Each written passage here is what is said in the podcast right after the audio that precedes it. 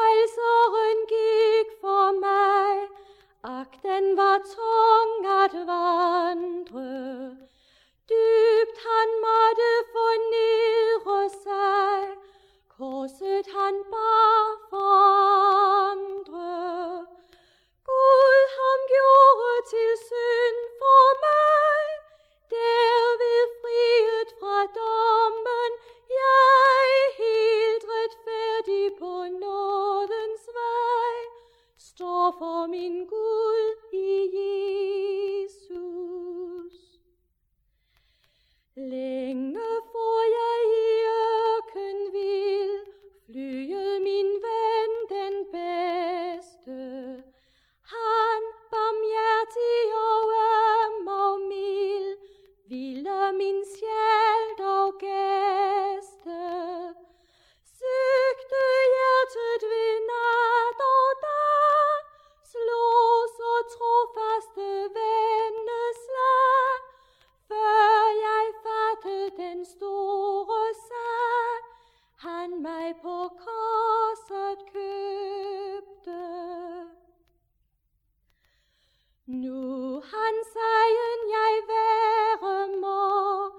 Ambil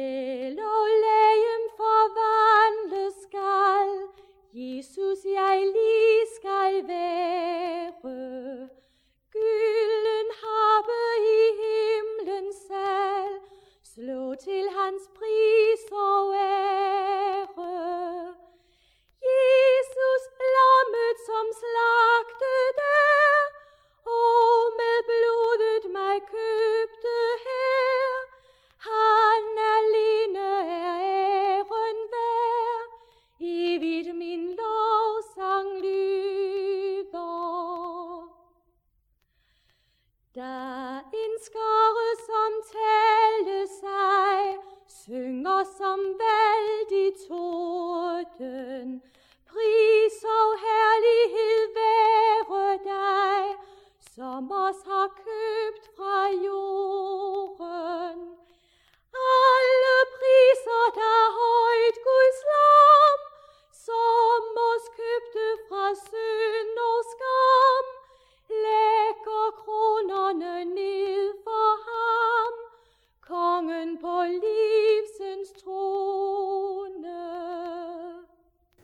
Vi skal lytte til en salme fra den gamle testamentlige salmebog, salme 138, og den er David.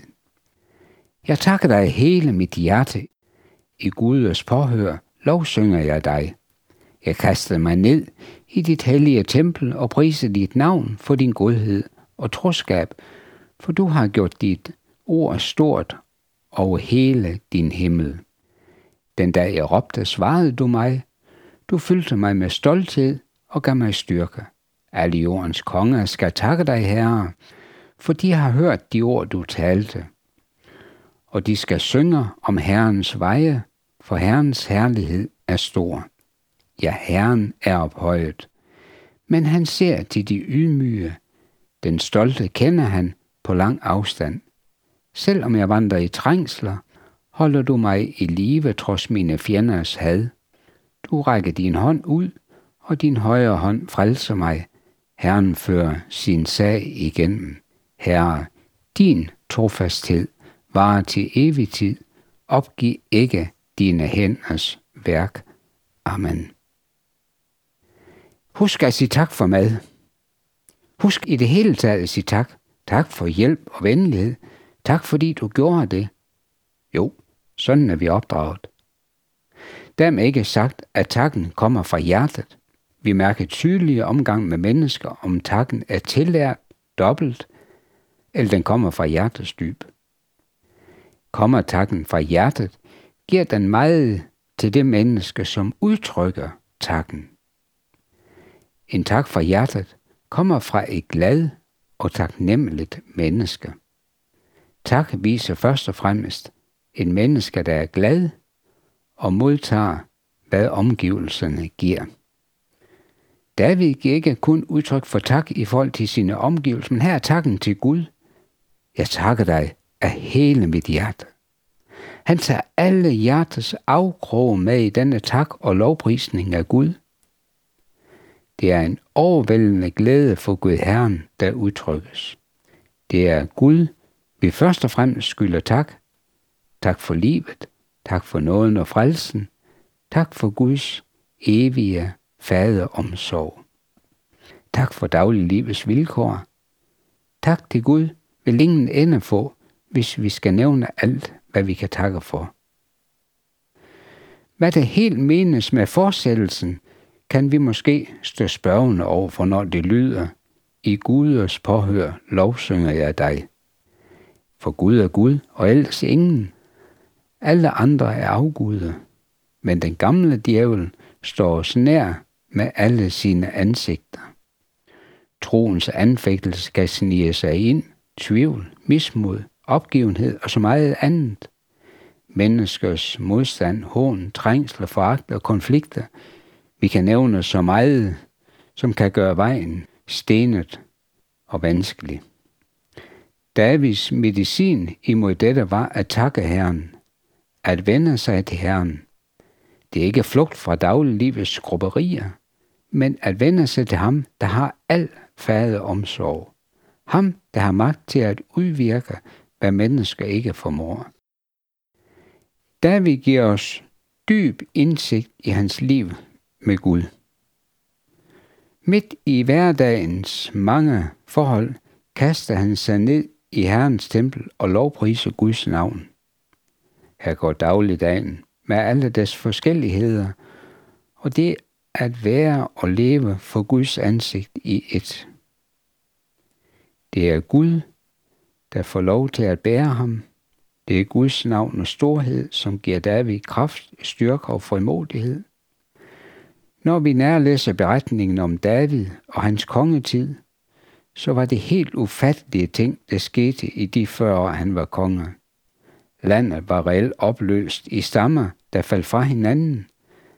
Alt dette blev i løbet af 40 år vendt til en storhedstid i Israel, som ikke senere blev overgået. Det har kostet, sagt med Churchills ord, blod, sved og tårer.